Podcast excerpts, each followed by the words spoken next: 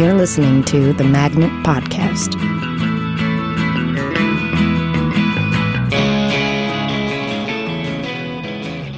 Welcome. You are listening to the Magnet Theater podcast. I am your host, Lewis Kornfeld, and today I am speaking with stand up, monologist, improviser, and the radio host of the popular show You're the Expert on WBUR, WBUR Chris Duffy. We'll Hey. edit that one out, Chris, on my little flub on WBUR. Yeah. Little joke from before the podcast about it. Okay. Yeah. I did that. Chris, thanks for talking. Hey, thanks for having me. Yeah, a pleasure. So I want to start off by uh, talking a little bit about You're the Expert. If you can explain the show to uh, to our listeners. Totally. Um, so it's a, a public radio show that we do in front of a live audience. And um, the idea is that it's three comedians who have no idea what's going on trying to guess what a scientist does all day. And then once they figure it out, we interview the scientist about their work and why it's new and important. And um, it's kind of like a little bit, I like to describe it as it's a little bit like Wait, Wait, Don't Tell Me or like what the Daily Show or the Colbert Report do for news, which is take something that's kind of dry but important and make it really funny and exciting. Yeah. We try and do that same thing for research. Where did the uh, impulse for the show come from? What's the what's the what's the sensibility? Um, so I started uh, I started doing comedy out after college um, in Boston, and uh, I was you know I was performing improv, and I was really loving it, and I kind of got to the place where um, I was getting to perform when I wanted to perform, and I felt really good about that, and kind of regularly having crowds, and I started to kind of have this feeling of like hmm, I'm having a lot of people see me, but what are they leaving with? Like I had this feeling of like the best case scenario is people are like, that guy has some great stories about babysitting, uh, which was kind of like, uh, I don't know, like that's not really the most meaningful thing. Do you actually have great stories about babysitting? Oh, I have great stories. Yeah. Fabulous. Okay. Oh, totally. We can totally get into that. We'll those. get into that later. Um, and so I was teaching fifth grade and uh, and babysitting and had stories about both of those things, but it kind of felt like there wasn't something super meaningful. Like people were laughing, which is important, Yeah. but what else? And then at the same time, I was meeting all these people because I was living between Harvard and MIT. I was meeting all these people who were doing this really amazing research, and no one was ever going to hear about their work. Mm-hmm. Like if you didn't read their academic papers, maybe five people in the world were ever going to hear what they were doing. Yeah. So, uh, you know, I was meet, I met someone who like studied the D- DNA of Neanderthals, and I met someone who studied like how to cure HIV, and I met someone who was studying how sea urchins mate, and it just seemed like these are such fascinating, rare topics to hear about, um, and no one was hearing about them. And at the same time, I felt like I have this platform, but I don't have something to say. So the marriage of those two things is where the, Yeah. the show really came from. It's interesting because it, it makes you think of like the, the sort of like dual edges of comedy. That comedy has an ability to kind of wake people's interest up into things that otherwise would be a little bit too dry or or or just sort of not in their wheelhouse.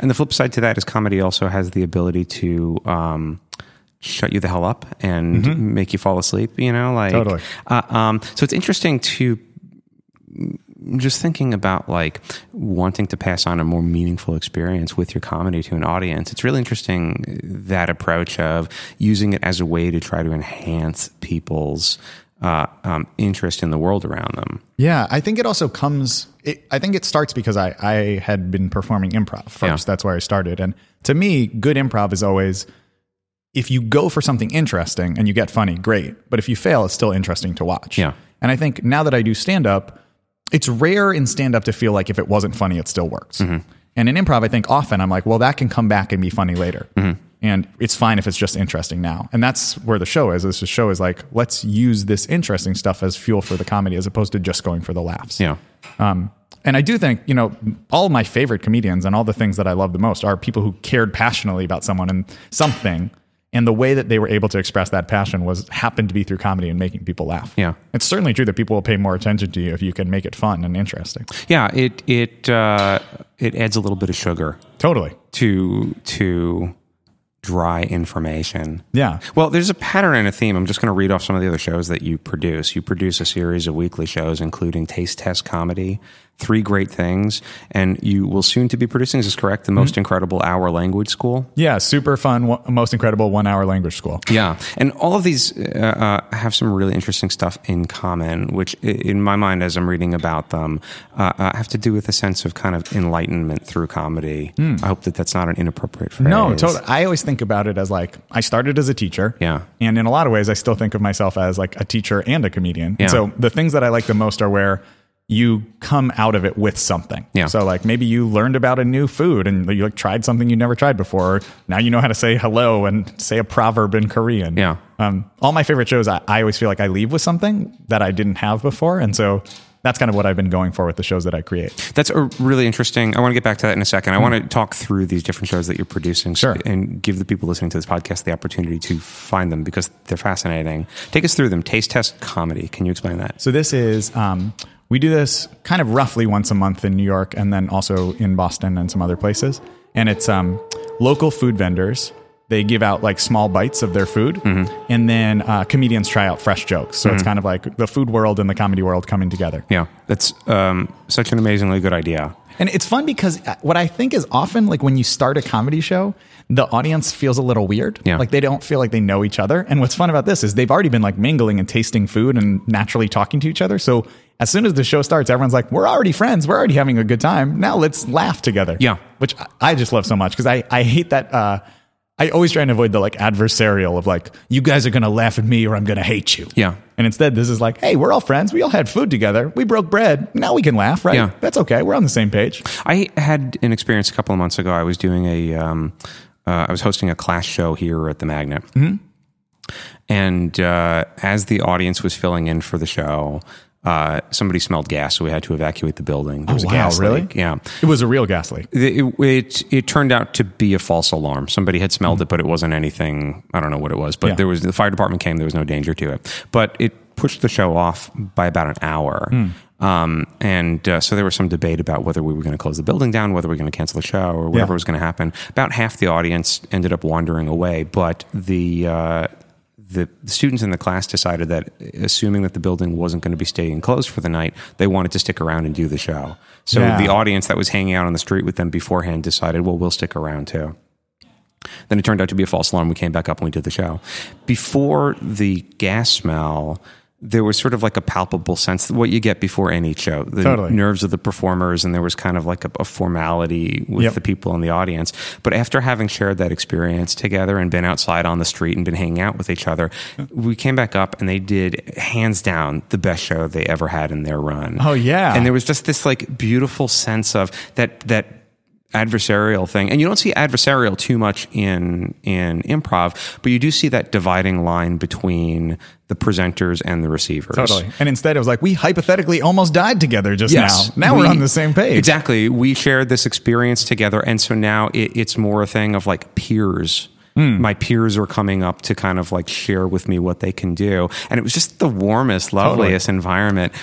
And also, all comedy. I mean, anytime comedy goes well, it's we're all on the same page. Right. Right. Whatever the form of comedy, whether it's sketch or improv or stand up or anything, when people are laughing, it's we're seeing things the same way. We're all sharing an experience. And so, if you can have that shared experience before the comedy even starts, man, there should be a gas leak every show. You know, Totally. Uh, that's the message here. If you're at home and you want to start a show, just cut the gas line first, and then seal it up and start your show or afterwards. if you're a nervous improviser and you're worried about how you're going to be received by people, uh, um, uh, phone in a threat. totally, yeah, a bomb threat just as good.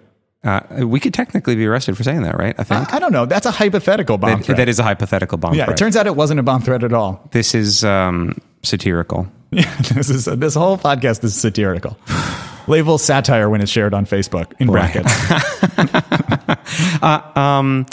I was reading. Have you ever read something wonderful right away by uh, Jeffrey Sweet? Mm-hmm.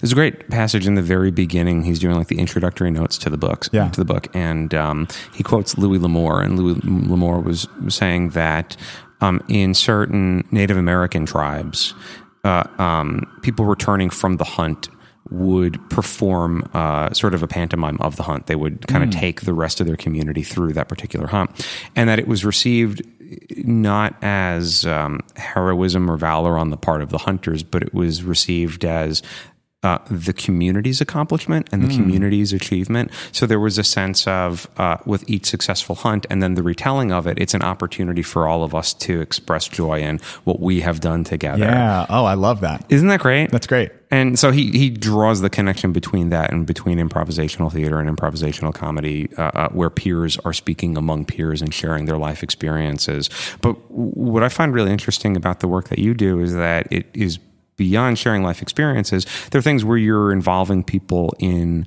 the community around them. For instance, uh, um, having local food vendors share the food that they're working on while while you're getting new jokes tested out in front of you, or the other shows that you produce as well. Can you take us through three great things, which it sounds Yeah. so delightful? Oh, this is so fun because this is one of my favorite ones to do, just because it's so unabashedly positive. Yeah. So it's uh it's I picked three performers who are generally there's a real mix of people. So there's some comedy, some music, something else, maybe poetry or sketch or drama, like a short play. Yeah. And uh, after their set, each of them recommends three things that they love right now. And what's really fun is, um, so we did it last night, and people recommended such a diversity of things. So like one person, Jo Firestone, performed, who I just like love. I She's think great. she's so wonderful. Yeah. And uh, she afterwards, she was like, "Here's what I love: gaff tape." I am a huge fan of gaff tape, and here's why. And like, I had no idea that gaff tape was so special before. And then people in the audience were like, "Okay, gaff tape."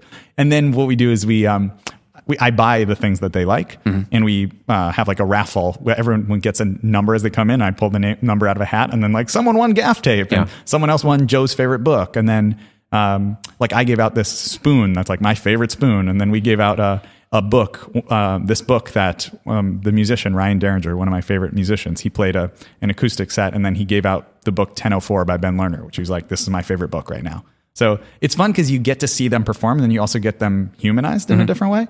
And uh, I think that's so fun too. And it's also just fun to me to be like, oh, I like your performances, but also like this is kind of the stuff that you're into that's not Right. your comedy. Yeah. So I love that. Well, it, it's interesting because like it, it brings the performer back to the level of being a peer and being a, Yeah. a, a person with an offstage existence that they walk among us. Mm-hmm. And so you, I don't know, it, it sometimes you watch shows, comedy shows or otherwise, and there's sort of like an inhuman element to it. it Hmm. You can start to think of the performers as being sort of objects because it. You just assume that Totally. your job is to deliver a perfectly tuned product to me, Yeah. whatever that is. But when you strip that away and you're actually hearing after a performance, and I love that idea of presenting a scripted scripted material that Yeah. you're working on a scene or something, and then coming out and saying, "I love gaff tape." Totally. Yeah. It it it. it I don't know. It goes back to that Louis L'Amour thing in my mind, where Yeah. it becomes the community's accomplishment. It becomes, oh, these are the these are my fellow travelers of my generation, of my tribe, of my culture. These are the people that I'm with who are kind of showing me these beautiful things that they do and letting me enjoy what's in their mind. Yeah, and I, I just think it. What's fun is like anytime you select someone to perform, you're saying like, "Hey, I love this person. I want to share them with you." Yeah. And what's fun is then giving them the opportunity to be like, and also here's things that I would like to share with you that maybe aren't performance, right? Like some of them were like, "Here's an artwork," or "Here's a podcast," or "Here's other things that you couldn't see." Yeah. What what you said too about the uh, the breaking down of the like distance between performer and audience. So I have a uh, on my desk. I have a bunch of post-it notes that I just keep to remind myself of things. And one of them is I, I have a big list of like, be like these people, and then I just keep a list and like I just try and remind myself of like qualities of each of those people that I really admire. Yeah. And so one of the people who I'm also just such a huge fan of is uh, Chris Gethard. I just think is amazing. And one of the things I think is the most amazing about him is that he's he's a famous person now. Like he is a famous person. People know him, and he has is amazingly accessible and Yeah. like does not in any way treat it as though he and the people who like him are different. Yeah. He's like, I'm a person, you're a person. Like, talk to me, send me an email. Let's like chat. And Yeah. you know, like the first time I met him, I was like nervous, and he was nervous too. Yeah. Not not because he knew me at all, but just because he was like, I, I'm nervous to meet someone, and he kind of made himself vulnerable in that way. Yeah. And he's been so kind and wonderful to me, and I know that he's like that to everyone that he meets, and it's Yeah. just a really cool thing to then see. Like, yeah, you don't have to make it like. Sometimes people get obsessed with like, if I treat people like normal, then they'll just think I'm a regular person. I, they won't think that I'm important. And Right. instead, he's such a good reminder of like you are more important by treating other people with kindness and like as though you care about them because you do. Well, there's also uh, not to harp on the subject, but it's interesting with with Gethard because he, he's not only a brilliant comedian, Yeah. but um, he and I hope that this doesn't sound insulting. Yeah. His career has been a sort of gradual ascent into celebrityhood. Yeah. And everybody, he has a ton of friends and a ton of followers and a ton of coworkers, and everybody in the New York community and the New York comedy world knows him or has worked with him or has been taught by him or, or whatever. And in a way, it's it like there's something very human about the gradual ascent to stardom. Totally. And it's it does sort of feel a little bit like the community's accomplishment. Not only do I know that guy, but Yeah. like I've hung out with that guy. I've been taught by that guy. I've you know what I mean? Like Yeah. well, here, here's a real thing that happened is I did a show. One of my first shows that I did in New York. I came down from Boston and I like got I, I did a panel on humor writing and, and he agreed to do it, which was like such a huge deal, and I was so excited about it. And uh, when I was setting up in the theater at this kind of like fancy theater that we'd rented, the doorman was like, the doorman at the theater was like, uh, who's on the show? And I named the people and he didn't know any of them. And then I was like, and Chris Gethard. And he was like, hey, I love Chris Yeah. Gethard. Like the, the, the random doorman knew him and Yeah. loved him. I, that like said it all to me. Yeah. What's uh uh what's the strangest thing that somebody has loved in that show that they've shared with an audience that you've had to go out and buy? Hmm. Gaff tape's pretty strange. Yeah, well, one. Uh, so Ryan actually, gaff tape was definitely pretty strange because it was like this is the weirdest. The, this was the prize that the audience felt the most ambiguous about winning. Although she sold it so well that people were actually legitimately excited to get gaff tape. Well, when you stop and think about it, gaff tape is amazing. I, It is. I have solved most of my life problems with gaff tape. it's so strong and it doesn't take the the paint off. How is that even possible? It's fantastic. So that was one. That was a stranger one. Ryan loved this very particular uh, holder for a, on a dashboard for your phone. So like you're using your phone for GPS, this holder holds it in place so it doesn't slide around. And it was like this one particular one that was his favorite thing in the world. And that was kind of uh, that was kind of a strange one because I, I had to like f- search for it on Amazon and buy this particular brand. Yeah. And the reviews of it were great. Yeah. Because it was all these, you know, like uh, user curated questions and user curated answers. So the company couldn't like say them. And, you know, the questions were like, does it hold, uh, does it hold it in the vertical position? No, only horizontal. Good luck. or another one was like, will it, will it slide around and melt if I'm driving in high heat in Florida? And the person said, it depends on what kind of driver you are. Which I really liked a lot. Uh, so yeah, that was a, that was a more unusual one. I uh, I saw a show at uh, the Barrow Street Theater in December called Every Brilliant Thing. Have you seen it? Mm-mm. It's a one man show, and uh, I apologize. I'm now I'm blanking on on who directed and who starred in it. But uh, it's a one man show, and it's this guy telling the story of his mother's suicide attempt. Oh wow. His mother attempted suicide when he was uh, a boy. And um, so when she got out of the hospital to try to sort of perk her up and remind her of things to be happy about, he began writing out lists of just things that are brilliant and things that are hmm. amazing. And it's stuff like gaff tape Yeah. or or you know the fourth season of Seinfeld or something like all these like little tiny things, and the list began to grow over over the years until he had like a million of them. Oh, whatever I like. I, this is such a strange thing to be obsessed with, but like right now, I am obsessed with lists. Yeah. I like. Uh, I've in my stand up, I've been doing a lot, so many lists that I like have to make a joke about. Like I do list based comedy now because I was just like, everything I want to talk about is in list form. That's But- amazing. But, also just like making them and, and seeing them, and like I have a list that I just started today, which is like questions I'd like to ask, like household items. Yeah. Right. Like shower. All I ever put in you is soap and water. How do you get dirty? what's wrong? What's going on here? That's like a big question that I have there. That um, uh, do you think of yourself as a highly organized person or a highly disciplined person? You know, I didn't used to, Yeah. but I often have thought that like, why, why have I been able to make things happen? And I think like part of it is like being able to like improve and get better. But I think a lot of it is too like, I'm just good at like following up and Yeah. making like, I can set up a show for myself and I can like make the logistics happen and, you know, send out emails and book people and show up on time. And I think I'm good at that side. I think I'm really good at the organizational side. I I I want to get back to the list in just a second. Yeah. Yeah.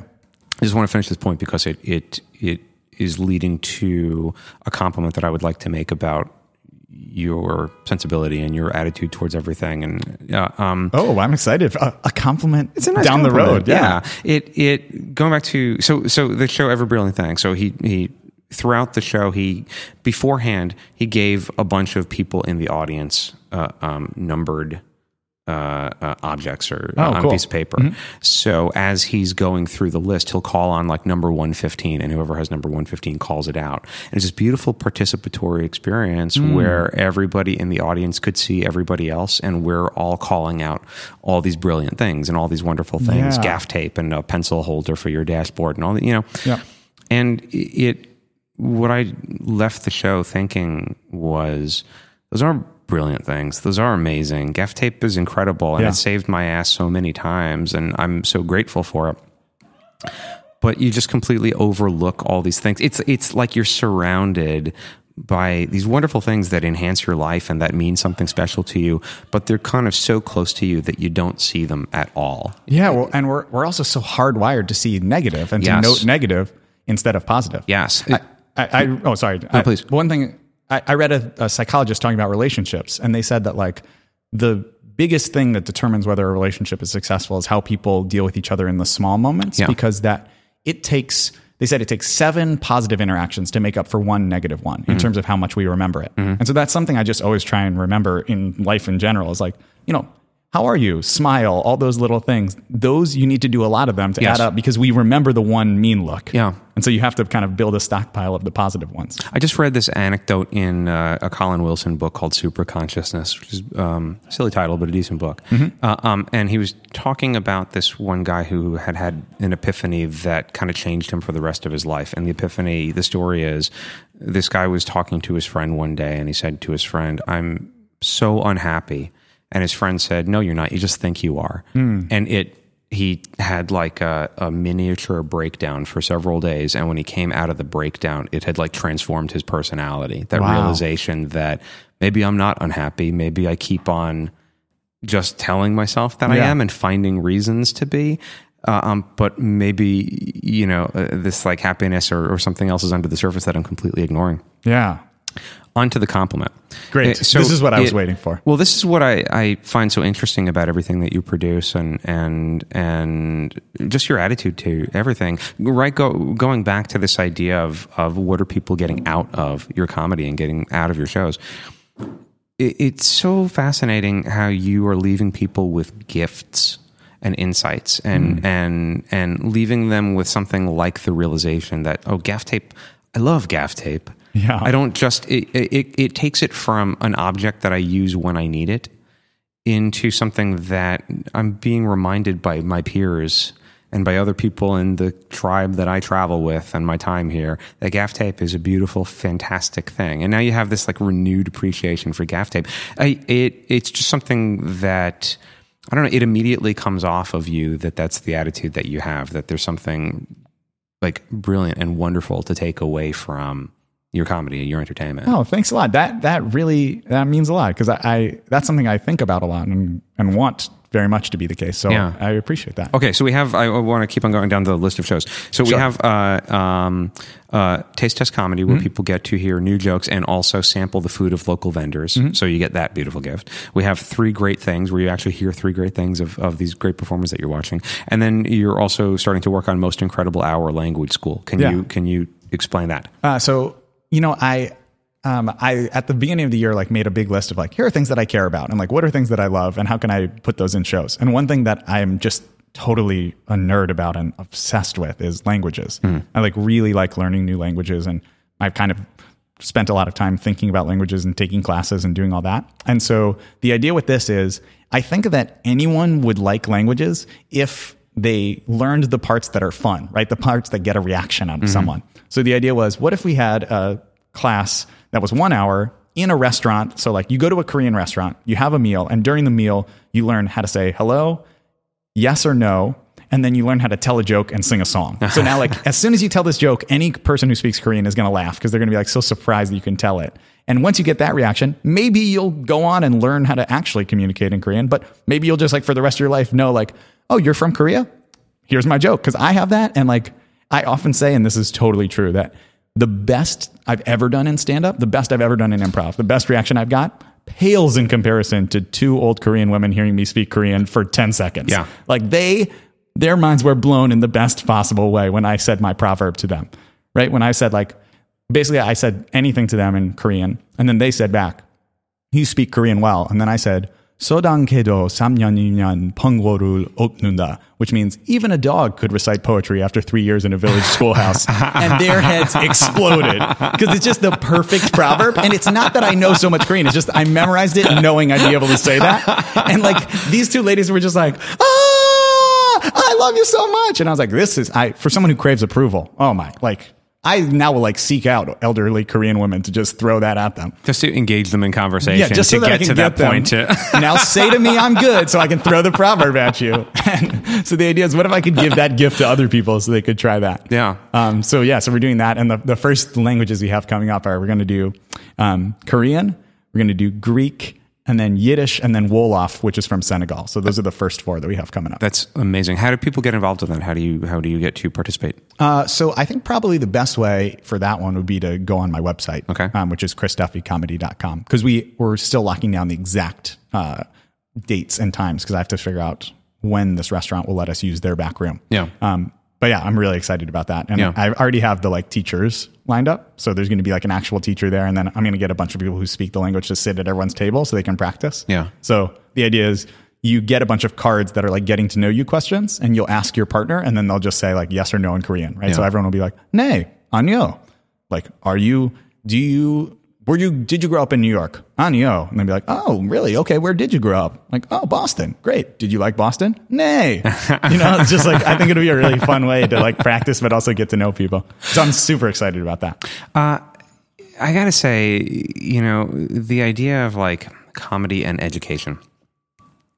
My first association with that is probably not the most pleasant. The first association It's so bad most of the time. It's so bad. It, because it, you you the my association to that is somebody trying to force a lesson on me, Mm-hmm. um, but not at, not even having the dignity to acknowledge that this is like painful and horrible for both of Totally, us. Ha- totally. You know, like uh, I'll make it fun for you for you to have to sit and absorb this thing that I want you to have in your mind. Yeah, it's like a geometry lesson, and at the beginning they're like, "Well, I don't want you to be square." Right. And you're like, "Okay, this is horrible. is we should the worst. both jump out this window." Right. It- you're embarrassing yourself. You're making me uncomfortable. Please, Yeah. you know.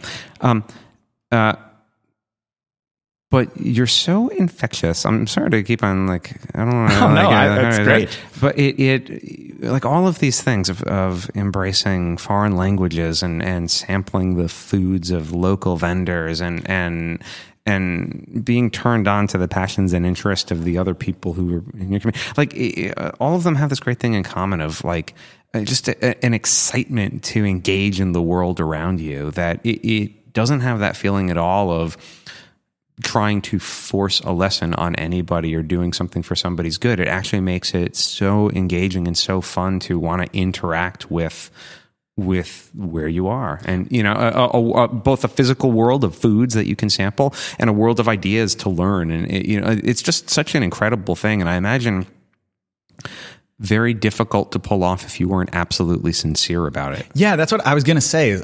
The more that I do this stuff, and the more that I just talk to people across the board, the more that I realize that what's really interesting isn't quote unquote interesting topics. What's mm-hmm. interesting is people who are passionate about stuff. Mm-hmm. So when we do the radio show, right, when we do You're the Expert, people are often like, How do you find such interesting experts? And I'm like, That's actually not what I look for. I don't look for topics that are great. What I look for is someone who's passionate about their stuff. Because mm-hmm. one of the best people we've ever had on the show studies sand, right? I can't imagine something more boring than sand. Yeah. But this guy is obsessed with sand. So when he talks about it and he's like, I got to tell you what I love about sand. I got to tell you why sand is the most fascinating thing in the world. Even if you're not interested in sand, I'm interested in someone who's passionate about sand, and Yeah. everyone is. So I think the, the key is to like, as long as you're authentically into the stuff you're talking about, people really read that authenticity. And that's what, like, I'll hear, I'll listen to someone talk about corners for hours if they really care about corners. Mm-hmm. But if someone's going to talk about space, which is an interest, inherently interesting topic, but they don't care about it, it's probably going to be boring. Yeah. It'd be really hard for it to be interesting. Yeah. The you know the exposure to somebody else's enthusiasm has a tendency to kind of um, wipe some of the dust off of your own mental mirror. Yeah. And that eh, there's a, a sense of when you when you walk away from an encounter with somebody, whether it's sort of one on one in real life or whether it's through the guise of the kind of shows that you're producing, Yeah. you walk away feeling I, I don't know exactly the right word for it, but like sparkling sort of comes to mind, or Yeah. there's something just kind of like clean in your mind. You feel as if like your brain is being polished just by the exposure to to just pure enthusiasm and pure authenticity. Yeah. There's something about it that gets right to the core of um okay, I I I I am authentic to on some level that is just covered up by layers and layers of ideas and bullshit and telling myself that I'm unhappy and all that kind of stuff. So another person who's on that list of like people who I keep on my desk to remember, like be like these people, Yeah. is uh, the poet Sarah Kay, who I, I just think is amazing. She's so wonderful. And uh, one of the things that she says that I think about all the time is she's like, don't walk through life like this with your arms crossed, her arms crossed over her chest. She goes, walk through life like this with your arms open, ready to receive, right? Because arms crossed is cool. That's cool. You're letting things bounce off you. You're not letting anything hit you. And arms open, the way you should walk through your life, you're ready to catch things, to receive them. You're vulnerable. Yeah. But when you do walk through like that, you actually can experience things. You can see them like they're beautiful things that will end up in your hands. And when you walk through life in this cool way, you never nothing ever sticks to you. And I think that's what makes people's passion so exciting is that they're making themselves vulnerable, right? Yeah. If I tell you like I think sand is the coolest thing in the world, it's so easy to be like this guy is a freak. Right. He thinks sand is awesome. That you make once you put yourself out there, then there's something inherently interesting about being vulnerable. Yeah. And uh, I love Anna Deavere. I'm just like this is like the list of things that Chris loves. But Go for it. Um, I love Anna Deavere Smith. Her book, um, Straight Up Advice on uh, to a Young Artist, is like oh no, it's called Letters to a Young Artist. Straight Up Advice on Making a Life in the Arts. I think is the best book ever written about making a life as an artist. And one of the things she talks about there too is like the death of cool. How we have to cool kill this idea of like being cool and having people not judge us and instead just be out there, be weird, be yourself. Mm-hmm. That's what makes you actually resonate with people. Yeah. Which to me is like, it's just much more interesting because cool is so generic, right? Everyone's like, nah, I don't like that. I don't like that. It's so much more interesting to see someone be like, I'm obsessed with gaff tape. Yeah. I'm obsessed with sand. I really love talking about the prime, the way prime numbers scale. Yeah. Like those are all things that are like, you can anytime you can be like, no, that's weird. That's better. Yeah. I think that's always better. I one of my favorite quotes of all time is by Alan Moore, and, and he said, "Don't be cool, like everything." Yeah. And it's just such a fantastic like everything. I like that he didn't stop with "Don't be cool." yeah. Yeah. I like that he included like everything. Totally. Why? Why, in your opinion, is it so much easier to think about and isolate and spot the negative, and and not spot like why is it so difficult for us as a species to look at gaff tape and say, "Thank you, gaff tape." Well, I think we're programmed, right? Like biologically, and I'm sure that there's someone who could dispute this or maybe confirm this. Yeah. But I think we're programmed to like look for danger, right? And mm-hmm. so like when you're walking down the street and you smell like raw sewage, you're like, gotta gotta watch out, can't get sewage on me, I might die. Whereas when you smell like ginger or hibiscus, your body isn't like red alert, great smell. Uh, the same thing when you like notice something beautiful, your body isn't like watch out. Whereas if someone's a car is about to slam into you, that's so much more present. And I think you have to deliberately counteract that those evolutionary systems and be Yeah. like, also, there's a. It's not just about being alive; it's also about enjoying your life while you're alive. So, Right. I think I think that's kind of why. It it. I was thinking about this this morning actually uh, of the kind of universe that a little kid lives in versus the universe that a that a, a grown person lives in. Oh yeah, And I was uh, uh, flipping through this pretty decent. No, I, I'll go beyond that. Great acting book called "The Actor and the Target." The Actor and the Target by Declan Donnelly. Donnelly, Donnelly. I don't remember. I'm sorry. We'll edit this out later. uh, uh, again, a callback to a conversation that nobody listening to this was privy to, so it's just between you and me. Yeah, yeah. Um, uh, and but he was the, the the premise of the book is is how to get out of your own head as an actor um, by focusing on this target outside of yourself. And so, an example that he uses is the difference in your attitude between having the action of looking for your wallet yeah, you're going through your apartment, you're looking for your wallet, versus having the action of um, seeing a wallet that's deliberately hiding itself from you. Uh, uh, and it sort of struck me that that's an interesting uh, and I think useful split because in the first one, you're searching for this object. And so if you're an actor looking to engage in that particular action, you are thinking about your own performance. How am I going to search for this wallet? yeah, yeah. But if you think of the wallet as an animate thing with its own personality and its own mind that's willfully hiding right now, you immediately become irritated with it. You don't so much think about your own performance as you think about this fucking wallet. Yeah. And it, occurred to me that it's like, oh, that's how I think about trains. When I like a, when I just miss a train, you have like a flash of like irritation at this train that deliberately didn't wait for you, which Yeah. is just nonsense. But Like you think that the, the conductor looked out and was like, he's about to come and slam the doors. Exactly, and so and that's where you see when people miss trains, uh, they will throw tantrums, and, and I mean I do it too. Everybody Yeah. does it. You you just go like berserk.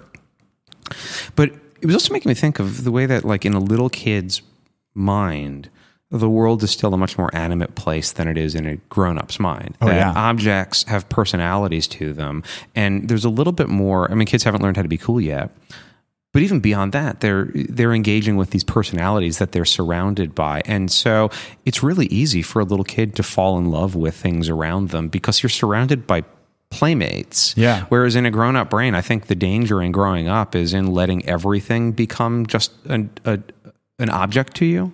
Yeah. And then you begin to slowly lose passion for anything. Uh, You become this sort of solipsistic bubble that's traveling through a dead universe. One of my favorite things uh, ever was so I used to teach at an elementary school. I was an elementary school teacher, and I kept a list for the whole time I taught there of every off-topic question that kids asked the whole time, which is just like what's going on in their brains. And they would ask. It was amazing because it's just what you're saying. Like the world was so different to them. Like a kid came up in the middle of nothing once and just said, "If you cut out all the human tongues on the planet and all the whale tongues on the planet." Which would weigh more? oh my God, I'm going to think about that for the rest of my life. or another kid was like, Sometimes when I'm uh, lying in the bath, I just realize I'm lying in my own filth. That's why my mom hoses me off afterwards. I was like, oh my God, that's a little too much information about you.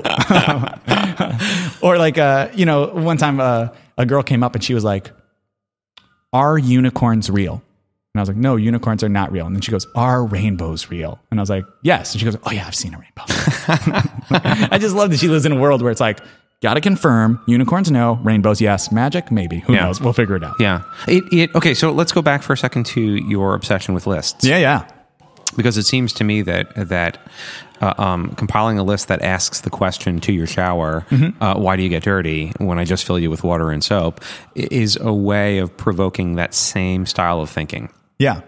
It's a way of using that list to kind of. Uh, uh, uh, there's construction going on above us. There are two improv classes going on to the side of us. So please excuse all the noise. It just means activity and successful. actually, I'm just constructing. I'm actually making lists. I'm drilling them into the wall. I have to hear this. I'm drilling a wooden sign full of lists into the wall. He's using a, a, a router, so uh, Yeah. uh, in a minute it's going to get loud. Yeah, here. you might you might hear that in a minute. It's like when you in like wood shop in junior high school when you make like the piece of the block of wood that just says "mom" on it. Yeah. Know. But I'm just gonna. I, you make me think of this list, so I want to see. I, I had another thing for. What Oh, was great. my other question for Awesome. objects? Oh, here's another one. Yeah. For baby carrots, we all know you're just a full-grown carrot that got shaved. What's the deal? Who are you trying to fool? That's another question I had for in and out of an inanimate object. your process as a comedian, Yeah. as a stand-up, as a monologist. Uh, um, I think one question that's a lot of people have of comedians is how do you find ideas? You know, what's Yeah. your source of inspiration? How do lists help you? I assume that they do. Far be it for me to put words into your mouth, but how do how do making lists help you sort of probe these sort of interesting and in a way very childlike ideas? I mean, childlike. Yeah. Please don't be insulting. No, no, I that. think that's mean great. that I try and go for possible. that. I, and also in my real life, like aside from me being a comedian, I honestly wake up and I'm like, I'm a 10 year old boy, and then I look in Really? the mirror and I'm like, you're a bad looking 10 year old boy. Is that do you feel that way, or is that you remind yourself of that? I, I do. I mean, I don't legitimately think I'm 10 years old, but, Oh, of but course, I do feel like I've built like a life and tried to deliberately create a life where I have more of that like childlike magic and enthusiasm. Yeah. Like I try and deliberately not be, I try and fight really, really hard against cynicism. Yeah.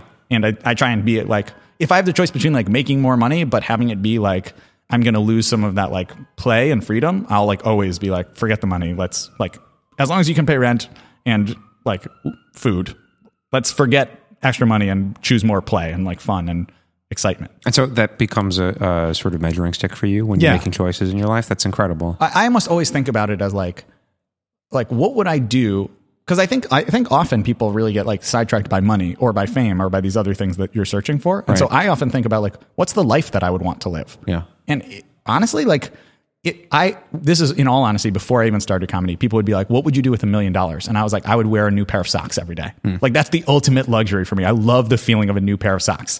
And then someone one time, I, I said that so many times, not as a joke, and someone was like, "You know that that's not that expensive, right? It probably costs you like five hundred dollars to buy that many socks."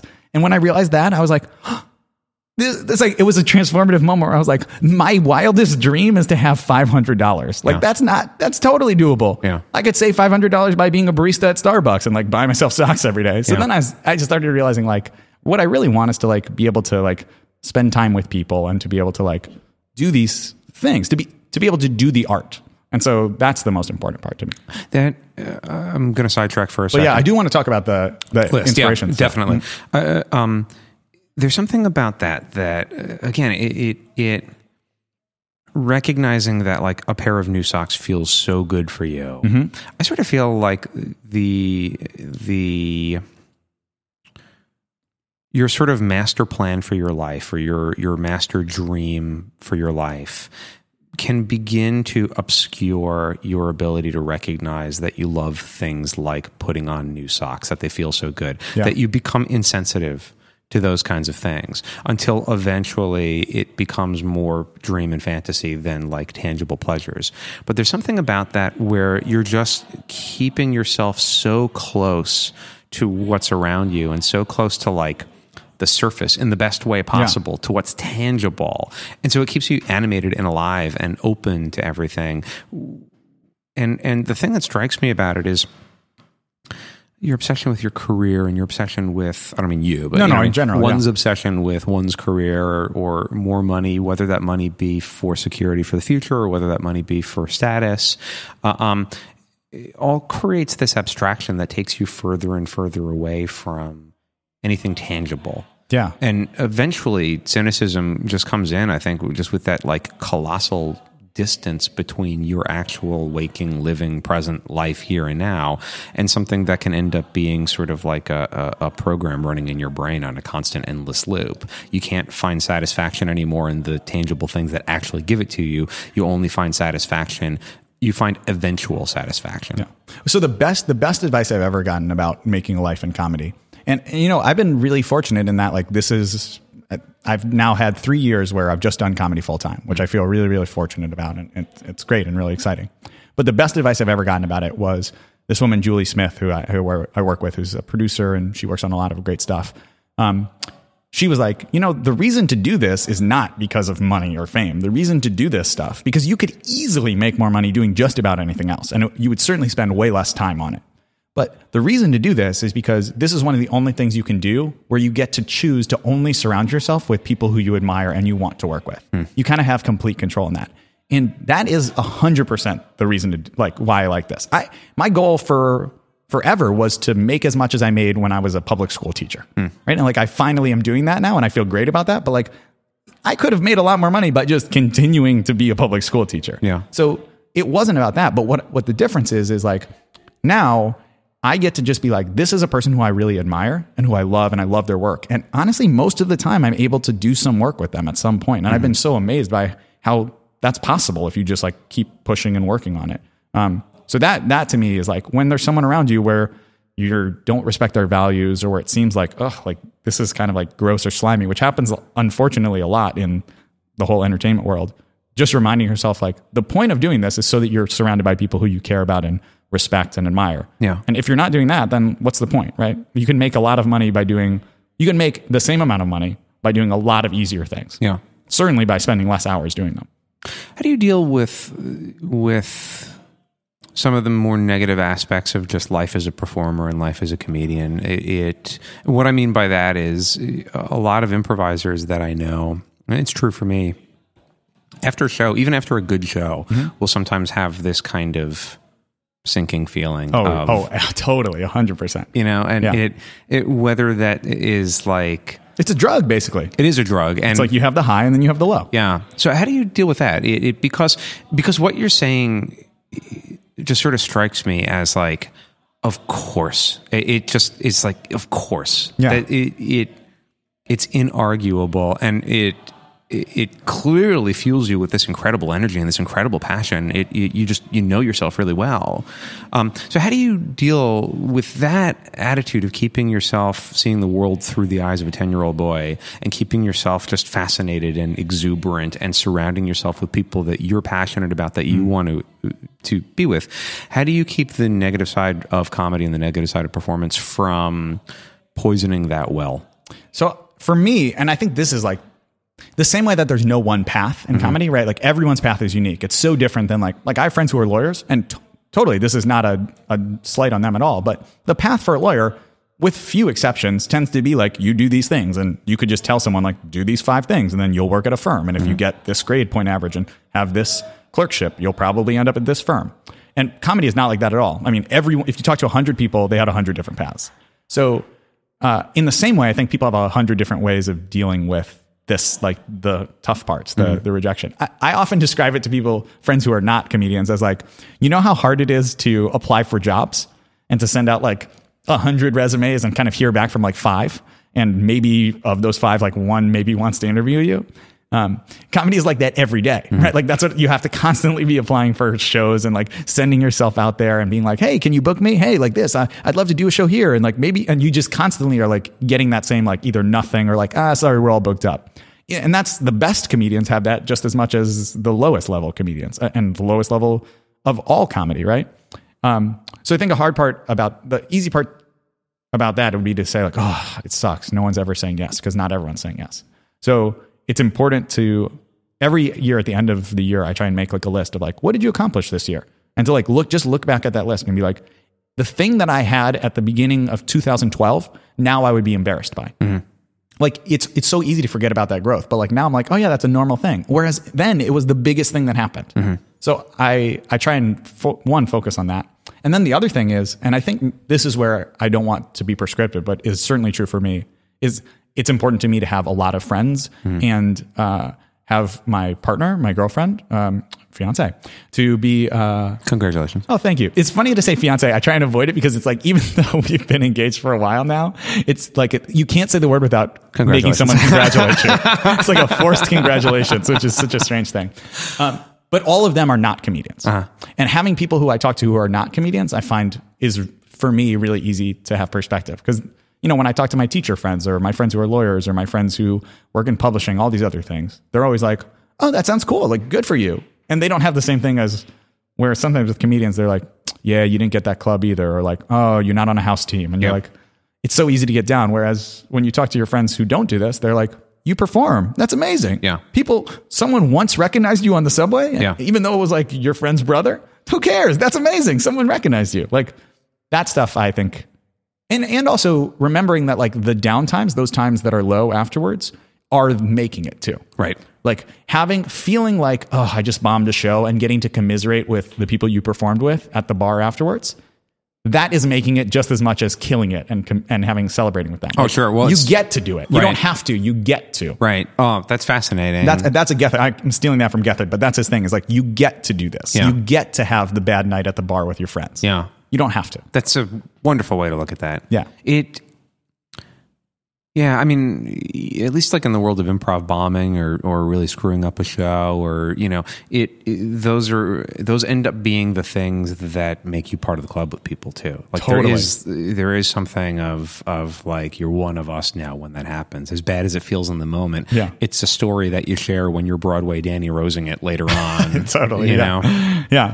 I mean, uh, that's why people love like even non comedians. Like one of the most common questions people ask is like, "What's the worst you've ever bombed?" Or Yeah. like, "What's the worst heckle you've ever gotten?" Because Yeah. there's just like this fascination with like you make yourself vulnerable, and sometimes it doesn't go well. Well, that goes back to that Louis L'Amour thing, though, doesn't it? Yeah. When people want you to kind of reenact the worst that you've ever had, Totally. and and being able to see you kind of courageously reenact it, it's almost like sort of like a source of like, oh, we all overcame it. We're still here together. Totally. You know, it it, it there is a certain amount of like heroism. Yeah. You know, even in like your failure as a comic or like whatever. But I, you know, like Do you want to hear mine? yeah, sure. I can tell you mine. This is I'd love the to. wor- worst one. We don't Yeah. have to. No, please. The the worst one is uh, right when I was starting um, stand up. I used to do kind of like an improvised portion because I was so much more confident in improv. Yeah. So I would say, I'll tell you a story about whatever you want to hear. What do you want to hear a story about?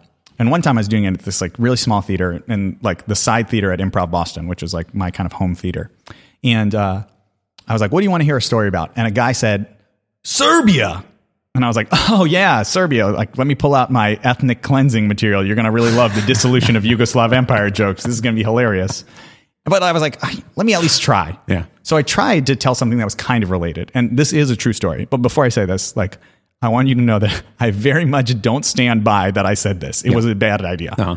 But I was like, so one time I went to Sarajevo in college with a friend who's from there. And I, I was like really nervous about going. I thought it wasn't going to be good. It was going to be weird. But like I went and it was actually amazing. Like truly such a beautiful city, really great food. People were so friendly. There's this brewery right in the center of town. There's this microbrewery.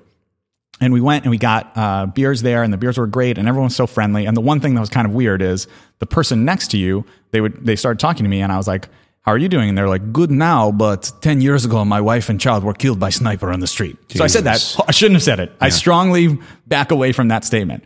But what happened next was a different man stands up in the audience, clearly very drunk, and goes, that's bullshit. I'm Sarajevan. And I thought two things right away. I thought, one, what are the chances of a Sarajevan being in the crowd? That's like statistically unlikely. And two, this guy's going to murder me, right? Like he's drunk and angry. And then this is 100% true. This is what he goes. That's bullshit. I'm Sarajevan. It's not microbrewery. It's macrobrewery. and I was like, oh, I, I have no idea how many barrels of beer they export. Sure, it's a macro brewery. And then he just sat down and was fine. Wow. And the rest of the, afterwards, he was like, funny jokes. You'd like, I like, I like babysitting material. Wow. yeah. That part didn't actually happen. No Okay. Babysitting material. But he did sit down and was fine after that. Yeah. It was just the brewery that he was upset about. Uh, uh, geez, not the murder of that guy's family. sniper I was like, oh, I'm upset at myself for saying. But that's that's the truth. Like the reason that's the worst heckle is because that's the one where I like feel like my cheeks will like flush and I feel shame that I I, ever have said done that. I- oh, yeah. Like that's the worst heckle. Yes. Someone bringing you to the point of being like, oh God, why did I say that? Yes, they say that that you're most upset by by what you didn't do, that the the impulse that you resisted. But I don't think that that's true. I, I think it definitely you're most most embarrassed looking back on on when it's like I should that was not right to say. I- I feel like sometimes I'll have like flashbacks to like really like small moments that are like shame moments, and Yeah. that's like one that I like flashback to, and I'm like, why did I say that? Yeah. Yeah. Going back to uh, your work as a stand up. Oh yeah. and your crafting of jokes. It seems uh, one lesson I'm I'm I'm drawing from our conversation today is uh, uh, to trust in the power of lists. Yeah. Well, you here's the thing: is I think there's so many different styles. Uh, just you know, in, in all forms of comedy, there's so many different styles. But something that's important to me in my personal style is that if you talk to me as a person and then you saw me perform, you wouldn't feel like that's a different person. Because I have some friends who are comedians who I think are fantastic comedians. But I think if you saw them on stage, you'd be like, oh, you have a thing. You're like a kind of a character on stage. I think it's it's mostly true with one-liner guys. And I think they're great. I think I because my brain doesn't work like that, I'm so impressed by it. But for me, I mostly tell like the way I think about coming up with jokes is I think about here's a story that I want to talk about. And it generally starts with a true story. And then I think about that as like the skeleton of a tree and I'm going to hang these jokes on it. So like how can I write more things that can hang off the story that already exists and how can I decorate it with these more jokes to kind of punch it up? And a lot of times lists work for me in that sense because it'll be like like I have, a, I have a joke that I'm working on now that's based on a true thing that happened just you know a month ago, which is um, a, a trip that I took with my fiance's family. And uh, as I'm doing it, we took a trip to Denver, Colorado, and uh, we actually Boulder. We were in Boulder, Colorado, and while we were there, it was one of the you know I was with her mom uh, and her sister.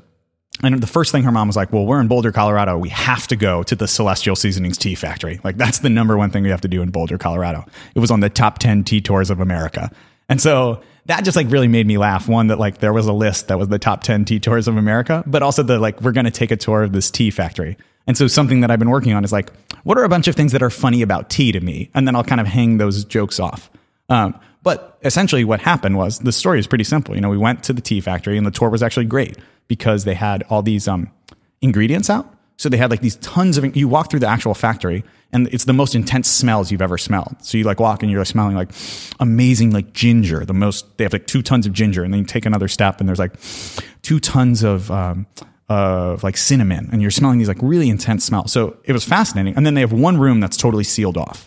And they have a big sign over it that says like the mint room. And they sell they sell all this like swag that says like like t-shirts that say i survived the mint room and like magnets i survived the mint room. And they made this whole big deal about it like are you ready to survive the mint room? And then they open the gates and it goes up like a jurassic park gate opening. So it goes like doo doo doo doo dun, dun. and when the gate opens the smell of mint hits us just like the strongest possible smell of mint. Like we're like you're huffing paint, but it's just mint. Like, and it was so intense. And as soon as the smell hits us, immediately this little girl in the front just vomits everywhere. Wow. Like instantly. And she, it was like she did not survive the mint room. They couldn't sell her the t shirt afterwards. She was the first person that couldn't buy the t shirt. So, and uh, another thing that was amazing about it was uh, we could see that there was vomit everywhere, but the smell of mint was so strong that I was asked, like, all I smell is mint. Wow. Like, really, they, there is a strong smell of mint in here. So that really made me laugh, like that whole scenario. And then as I'm working with that story as like the base, now I'm trying to like hang these little, put these little ornaments of jokes on it. And like, what's funny about mint? What's funny about tea? What's funny about taking a tour of a factory? All, all these things. Yeah. So that's kind of my, my process is generally something that tickles me and then try and figure out a bunch of things that I can add on to. Yeah, that it it it sounds almost like putting a frame around an idea. Like what I mean is is you know that notion of like ask somebody to just name 10 objects that are that are uh, uh, colored uh, you know green My favorite improv warm up by far. Yeah. It's, it always makes me laugh. yeah it it sometimes it can be too much if you just go name these 10 things right now but if you were to say name 10 green objects in a refrigerator Yeah. The refrigerator is the thing that suddenly narrows your focus down and now you immediately have access to these things so there is something really powerful about that kind of framing device of what makes me laugh about this and Yeah. then being able to like kind of listen. And also, I think like uh, when when I was teaching an improv class, we we would do seven things about, and Yeah. then they would ask each other. And what was so interesting is the first three were always boring, Yeah. because they were ones that you'd think of. They kind of plan like what are three seven things you'd find in a Thai restaurant, and it would always be like the logical ones. But when you got to five and six, oh my gosh, it was like people because it was the real, honest, Yeah. esoteric, idiosyncratic stuff. And that to me is that's the reason to listen to someone is to see like, oh, that's a really weird little thing that you noticed, or like that's a weird thing that your brain would pick out as a type of hat Yeah. or a thing that's green. Yeah. Like that's what's fascinating to me. Yeah. I want to to end uh, uh, with this. Uh, This is probably a really bizarre question, but you strike me as a man with a sense of vision to you. Like, uh, uh, um, there's a clear like running theme through the stuff that you do, and I'm curious, sort of like it, it, this has been on my mind a little bit too. Maybe this is an obscene thing to say, but the role of comedy and humor, the responsibility of comedy and humor uh, um, to us culturally as we're growing and evolving and and and synthesizing a tremendous amount of technology and new information that's coming our way and, and sort mm. of changing the way that we live. I would argue that there is a role that comedy plays in in helping us absorb and adapt and and and perceive differently. But I'm curious if you have a perspective on that because it seems to me like so much of of what you create is about sharing a sensibility with the world to make thinking and associating exciting to people, to make embracing experience and drawing connections and parallels and noticing things specifically and knowing yourself exciting to people and and and vibrant to people. It seems to me like the kind of comedy that you explore, it, it there's a sense of vibrancy to it, of of shedding a light to it. I'm wondering if that's not a ridiculous thing to talk about. No, I don't think that. I don't think that's a ridiculous thing at all. Uh, well, one thing that that makes me think of is I I feel like both myself and many, if not all, of the performers that I admire and that I like to work with. I feel like there's this kind of shared commitment to big C, capital C comedy, in the sense that like it's important to me and it's important to those people that if you bring someone in who's not already in the comedy world, that they see something they enjoy so that you don't turn them off from comedy. Because that so often happens where people are like, yeah, I just don't like live comedy. I saw something bad and like, hmm, I'm not going to do it. And that to me is like such a loss. So like, I feel this real, this pressure to be like, if you're going to bring someone in, like you have to make it so that like they're exposed to something good so that they'll like see all these other amazing things that are out there that are in the comedy world. And like, we have to bring people in and, and show them the right stuff so that then they can get to the deep cuts where it's like, well, that was real weird. but like I feel like that's really important to bring people in and to to make it accessible. Uh, but as far as the the other part too, I think. I mean, I just think to me, comedy is has been a really powerful thing in my own life. Um, something that like has helped me through a lot of hard times, and and I think like just the ability to laugh and to be around people who laugh. That seems to me like that's a really amazing gift to be able to be given and also to give other people. And so when I think about it like that, I do think it's really important. Yeah. And, I, and I think wanting to be a part of that is kind of like why I got into this in the first place. And I think that's why many people get into it is because like it means something to you personally. Like I remember just listening to, for example, I listened to the, the I remember being like in high school maybe, or maybe middle school and listening to the Squirrel Cop episode of This American Life. Mm-hmm. And just thinking, I remember listening to it like five times in a row and being like, I've never laughed harder in my life. And that was such an important thing where I was just like, this joy is like contained in this recording. That felt so important to me. And, and to be able to be a part of that, wow, that's, I mean, that's magic. That's really crazy magic. Chris Duffy, congratulations to you and your fiance. Thank you. Thank you. Thanks for talking, man. This is a pleasure. Oh, yeah. It was a real pleasure. Thanks for having me. Uh, you can find out so much more about Chris online. Is it uh, ChrisDuffyComedy.com? ChrisDuffyComedy.com. Uh, unfortunately, there are a lot of other Chris Duffys out there, including a professional weightlifter who does not look anything like me. So don't go to his website. Don't go to his. Well, go to his website. And yeah, you should like check it out. He is uh, probably on steroids. It looks like oh boy! Wow, those are fighting he, words. he doesn't wear a lot of clothes either. So you maybe you should go to his website. go to both of the websites and you know you draw your own Here- here's what you should do. Definitely go to my website, but also in another tab, Google image search Chris Duffy, and you're going to see uh, quite a lot of man. That's ChrisDuffyComedy.com. Also, just Google regular Chris Duffy and see a lot of man. Uh, uh, uh, check out Taste Test Comedy. Three great things. Most incredible hour language school. Chris, you're also going to be doing monologues for the Armando Diaz experience Yes. in March, correct? In March, yeah. Do you know the date for that? I believe it's the last Saturday in March, March 26th. the last Saturday in March, that's 7.30 at the Magnet Theater. You can see Chris live doing a monologue, doing several monologues. Uh, fantastic stuff. Thank you guys very much. This has been the Magnet Theater podcast. Thanks to Grant Goldberg, our engineer, Evan Barton, our producer, and thanks again to Chris Duffy for talking today. Uh, um, please check us out online to find out more about who we are and what we do. MagnetTheater.com is the name of that website. We offer classes and shows. Both of them are tremendous. If improv seems like something that might be fun for you to do, but you're a little nervous to test the waters, we offer free intro to improv classes on a weekly basis. Free. You got to do it. Do You it. have to do it. There's no excuse. We ask nothing of you. You're losing money by not doing it. That's exactly right. We are charging you by the minute if you don't show up for the free class. Uh, uh, that's because all of your information is now in the cloud, my friends. we can do whatever we want. We are the master coders. Uh, if you enjoyed the podcast, please give us a nice rating and maybe a shout out on iTunes. If you didn't enjoy the podcast, good for you for sticking it out. yeah, why did long. you listen this long? That's a lot of time. Yeah. You're really a masochist. Great job. Uh, thank you, everybody. Thank you, Chris. Thanks, guys. Bye. Bye. Bye. You've been listening to the Magnet Podcast.